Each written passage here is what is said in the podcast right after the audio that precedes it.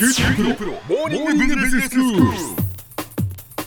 今日の講師は九州大学ビジネススクールでマーケティングがご専門の岩下仁先生ですよろしくお願いします、はい、よろしくお願いいたします。先生今日はどういうお話でしょうか？はい、今日はあの今日のあのマーケティング領域とそういったあのお話をしたいと思います。はい、マーケティング領域ですか、あのマーケティングっていうと、ええ。従来はですね、あの営利企業が自社の製品とかサービスをお客さんにですね売る、あのそういったものがあの主だったわけですね。まあそうですよね、はい。どうやったらその、まあ、売れる仕組みを作るっていうのがマーケティングですから、はい。まあ、その自分のところの製品をどうやったら買ってもらえるのかどうやったら自分のところに足を運んでもらえるのかっていうのが、まあ、マーケティングだったわけですよね。はい。え。ただあの最近ですと、はい。営利組織だけではなくて、ええ。非営利組織私の所属する大学みたいな非営利組織ですよね、はいはい。あるいはあの行政機関にまでこのマーケティングの領域というのは広まっています。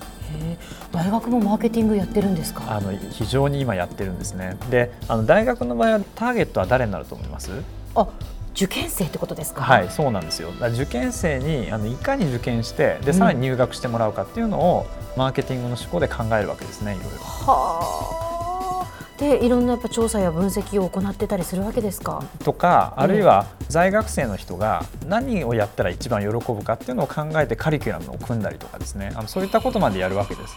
そうなんですね、じゃあその今までこう私たちがまあパッとこうマーケティングをね取り入れてるところっていうのを思い浮かべるのって、まあ、一般企業ですけれども、はい。製品作ってたりサービスを提供してたりっていう企業だったけれども、それだけじゃなくてもういろんなところにそのマーケティングっていうのは取り入れられてるんだっていう。そうですね。それがじゃあマーケティング領域っていうことになるんですか？はい、それがまあ領域が拡大しているよっていうふうに我々言いますよね。あそれが、まあ、ここやっぱりその数年というか今日、はいどんどんどんどん広まっていっている、はいということなんでしょうか？はい、だもっと身近なところだと行政機関であの観光地みたいなものもマーケティングの対象になりますよね。特にあのインバウンドとかね今ええ。海外から来る方も増えてますんで、はいはい。そうするとお客さんにどうやったら来てもらえるかっていうのもマーケティングのあの一つの領域になりますよね。本当にいろんなところにそのマーケティング領域っていうのが広がってるんですね。はい、あの非常にあの多く広まっています。であるいはもともと営利企業のところで主に行われてきたわけですけども、え。今まであまり力を入れてなかったところでも力を入れるようになってきてるっていうような業界もありますえー例えばどういうところですか？例えば代表的なところですと横浜ベイスターズっていうあの球団ご存知ですか？はい、もちろんです。はいあの DNA ベース。そうです、はい。あので通常ですねあのええ。今までのプロ野球の球団の発想ですと強くするわけです。うん。で強いと来客が増えるんです、はいだからこれが論理だったわけです、うん、だけども DNA の場合はマーケティング発想に立ってこういった論理とは別の発想でですね集客を増やすことに成功してるんです。ほ実際に2011年に傘下に入ってますけどもその前と比べて来場者数は65%座席動員率は52%から88%にまで上昇してるんです。でその一方でなんですけども実はチームの成績はあまり良くないわけです、うん、そうですね。はい、だ従来のこの論理だと全くこのロジックがないわけですよね、ええええだけどもビジネスは成功してるっていうね。はい。で横浜にある球団ですんで、ええ。まあ、神奈川県民の人を対象にして実際に調査をいろいろやったんですね。ほうほで狙うべきターゲットっていうのが、うん。仕事帰りに友達と飲みに行く20代から30代のアクティブサラリーマンっていうねあのそういったこの像を明らかにしたんです。う。えええ。でちょうどそのぐらいの年齢の社員に。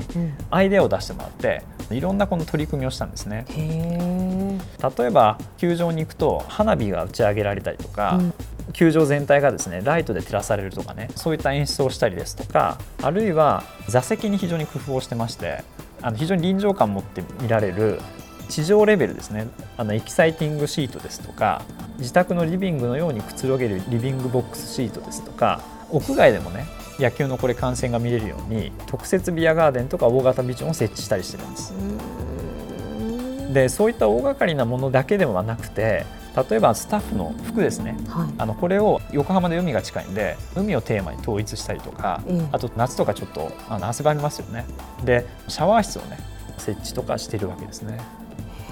なんですか、はい。まあでもその DNA ベイスターズに限らずですね。その今その広島のあのズズムズムスタジアムにしても、はい。そのホークスの本拠地であるはい。ヤフオクドームにしても、お客さんがいかにその楽しめるかっていうのってぱ細部にまでこだわってるなってそうなん各球団それには力を入れてるんじゃないかなっていう気がしますね。あーまあ、僕はたまたま調べたのであのこええれ横浜だったんですけども、はい。おそらく多分皆さんねあの非常にこういったマーケティングの発想を持たれてどうやったら集客ですよね、うん。あのしてもらうかっていうのを考えてますよね。だってもうヤフオクドームだってもういろんなそのシートエリアっていうのがその年々やっぱ増えているわけですよねね。魅力的な寝転がってその野球観戦ができるとか あの行くたびになんかすごいなって思いますもんね。ですよねだからやっぱええりそういう楽しめる、うんあの発想っていうのがありますよね。へえですのであの球団の人今これどう考えてるかというと、はい競争相手が他の球団じゃなくて、うん例えば平日だったら他の居酒屋さんとかカラオケボックスとかねで休日だったらテーマパークが競合としてバッティングするっていうふうに彼ら考えてるんですね。なるほど競合相手ははいエンターテインメント施設なわけですね。はい、になってきてるって非常に面白いですよね。うんなるほどなるほど。であのこの他にもええ。あの病院みたいなものもあって病院ってやっぱり非常に当たり前の生活はできないケースって多いですよね。えでそういったところに目をつけていろんなこういった悩みを解決してあのやるようなあの病院というものも出てきてます。そういったところもマーケティングを取り入れるようになったと、まあ、今日のテーマであるマーケティングの領域が拡大しているよというところにつながってくるかと思いますね。うんでは先生今日のまとめをお願いします。はい、今日はマーケティングの今日の領域についてあの話を進めてきました。従来ですと、まあ、営利企業のものだったんですが最近は非営利組織そして行政機関にまでマーケティングの発想というものは取り入れられています。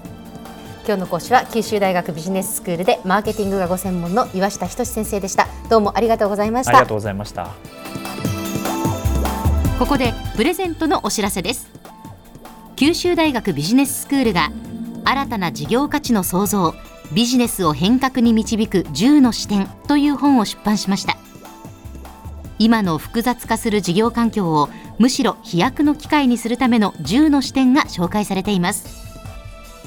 この本を番組をお聞きのリスナーの方10名にプレゼントいたします。メールでご応募ください。メールのアドレスはモーニングビジネススクールなので mb アットマーク fm 福岡 .jp mb アットマーク fm 福岡 .jp です。締め切りは10月18日火曜日。当選者の発表は発送をもって返させていただきます。QT プロモーニングビジネススクール。お相手は小浜もとこでした。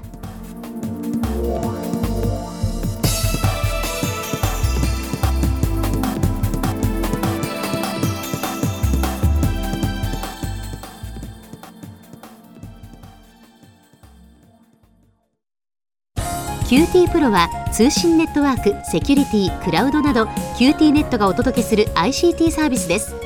九州中に展開した光ファイバー網を基盤に一番身近なビジネスパートナーとして九州の企業自治体の皆様をサポートします。詳しくは QT プロで検索を。